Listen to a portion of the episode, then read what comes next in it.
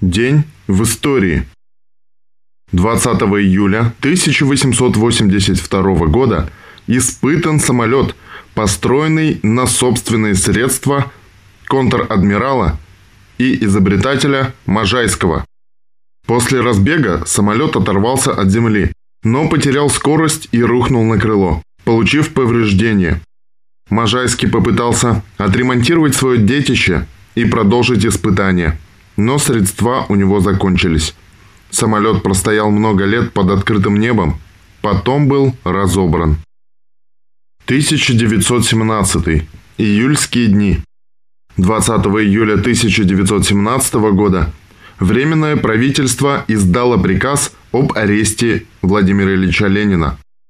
Вышло постановление Временного правительства о расформировании воинских частей, участвовавших в собраниях 3 и 4 июля. Вышел приказ Временного правительства о распуске Центрального исполнительного комитета моряков Балтийского флота. Состоялась отставка министра-председателя князя Львова. В этот же день 1918 года англо-американские интервенты захватили Соловецкие острова в Белом море в этот же день 1919 года в Италии, Австрии, Нидерландах и Сербии прошли всеобщие стачки солидарности с борьбой Советской России и Венгрии. В этот же день 19 года главнокомандующий белыми войсками Северной области генерал Миллер передал Колчаку предложение ренегата Финляндии Маннергейма, который предлагал организовать наступление на Петроград – финскими силами в интересах русских белых в обмен на признание независимости Финляндии и уступку Печенгской области с выходом к Северному Ледовитому океану и ряда областей Карелии. Сторонник единый и неделимый, Колчак отказался от предложения. 20 июля 1926 года умер Феликс Эдмундович Дзержинский, Иосиф Сталин на смерть Феликса Дзержинского говорил, цитата, «После Фрунзе Дзержинский. Старая Ленинская гвардия потеряла еще одного из лучших руководителей и бойцов. Партия понесла еще одну незаменимую потерю. Когда теперь у раскрытого гроба вспоминаешь весь пройденный путь товарища Дзержинского, тюрьму, каторгу, ссылку, чрезвычайную комиссию по борьбе с контрреволюцией, восстановление разрушенного транспорта, строительство молодой социалистической промышленности. Хочется одним словом охарактеризовать эту кипучую жизнь – горение. Октябрьская революция поставила его на тяжелый пост, на пост руководителя чрезвычайной комиссии по борьбе с контрреволюцией. Буржуазия не знала более ненавистного имени, чем имя Дзержинского, отражавшего стальной рукой удары врагов пролетарской революции. «Гроза буржуазии» – так называли тогда товарища Феликса Дзержинского. После наступления мирного периода товарищ Дзержинский продолжает свою крупную работу.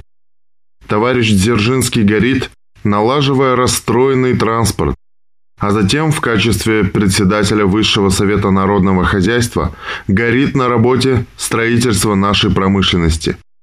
Не зная отдыха, не чураясь никакой черной работы, отважно борясь с трудностями и преодолевая их – отдавая все свои силы, всю свою энергию делу, которое ему доверила партия. Он сгорел на работе во имя интересов пролетариата, во имя победы коммунизма. Прощай, верный сын партии. Прощай, строитель единства и мощи нашей партии. Конец цитаты. Вся жизнь Феликса Эдмундовича была неразрывно связана с революционным рабочим движением. Он был одним из активнейших деятелей польского и общероссийского революционного движения. В 1895 году 18-летним юношей вступил Дзержинский в Виленскую организацию литовской социал-демократии и с тех пор целиком отдался революционной деятельности, стал профессиональным революционером. Период Первой русской революции Дзержинский руководил революционной борьбой пролетариата Польши против царского самодержавия.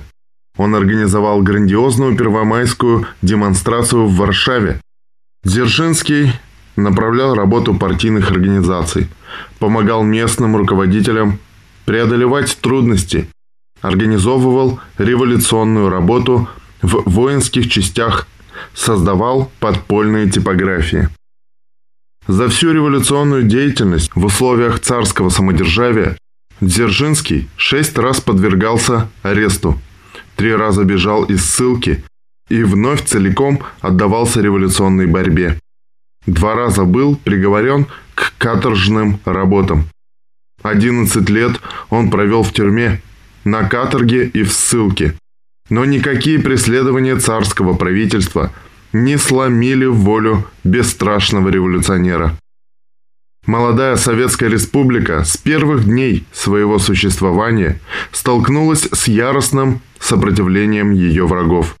Для защиты диктатуры пролетариата завоевания и революции была создана Всероссийская чрезвычайная комиссия по борьбе с контрреволюцией, саботажем и спекуляцией ВЧК. На трудный ответственный пост руководителя ВЧК партия большевиков поставила одного из лучших сынов – Феликса Эдмундовича Дзержинского.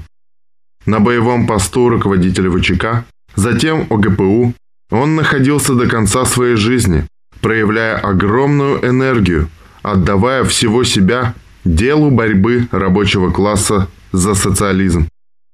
ВЧК под руководством Дзержинского явилась разящим мечом в руках пролетариата против многочисленных заговоров, покушений врагов трудящихся на советскую власть и ее руководителей.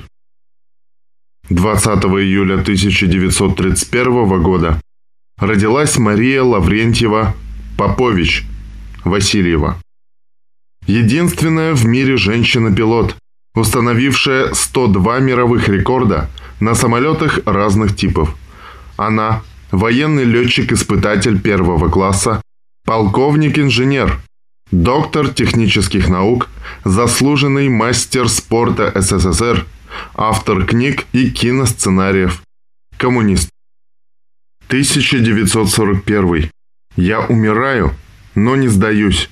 Прощай, Родина. Надпись, сделана неизвестным защитником Брестской крепости 20 июля 1941 года. Надпись была обнаружена в казарме 132-го отдельного батальона конвойных войск НКВД СССР одного из четырех подразделений войск НКВД, которые вместе с гарнизоном Красной Армии дислоцировались в крепости. Героические защитники Брестской крепости с честью выполнили свой воинский долг. Стойкостью и мужеством советских людей были поражены даже враги, которые перед этим победоносно прошли почти всю Европу. В захваченном советскими войсками архиве штаба 45-й пехотной дивизии противника было обнаружено боевое донесение. Цитата. «Ошеломляющее наступление на крепость, в которой сидит отважный защитник, стоит много крови. Эта простая истина еще раз доказана при взятии Брестской крепости. Русские в Брест-Литовске дрались исключительно настойчиво и упорно. Они показали превосходную выучку пехоты и доказали замечательную волю к сопротивлению. Конец цитаты. 1943. Гитлер отдал приказ о прекращении наступления в районе Курской дуги. 20 июля 1944 года войска Первого Белорусского фронта форсировали Западный Буг – и начали освобождение Польши. В этот же день 1944 года между 12 и 13 часами Адольф Гитлер Шикельгрубер отделался легкой контузией во время неудачного покушения на него в Растенбурге. В этот же день схвачены и казнены полковник Штауфенберг, Ольбрихт и другие участники заговора операции «Валькирия».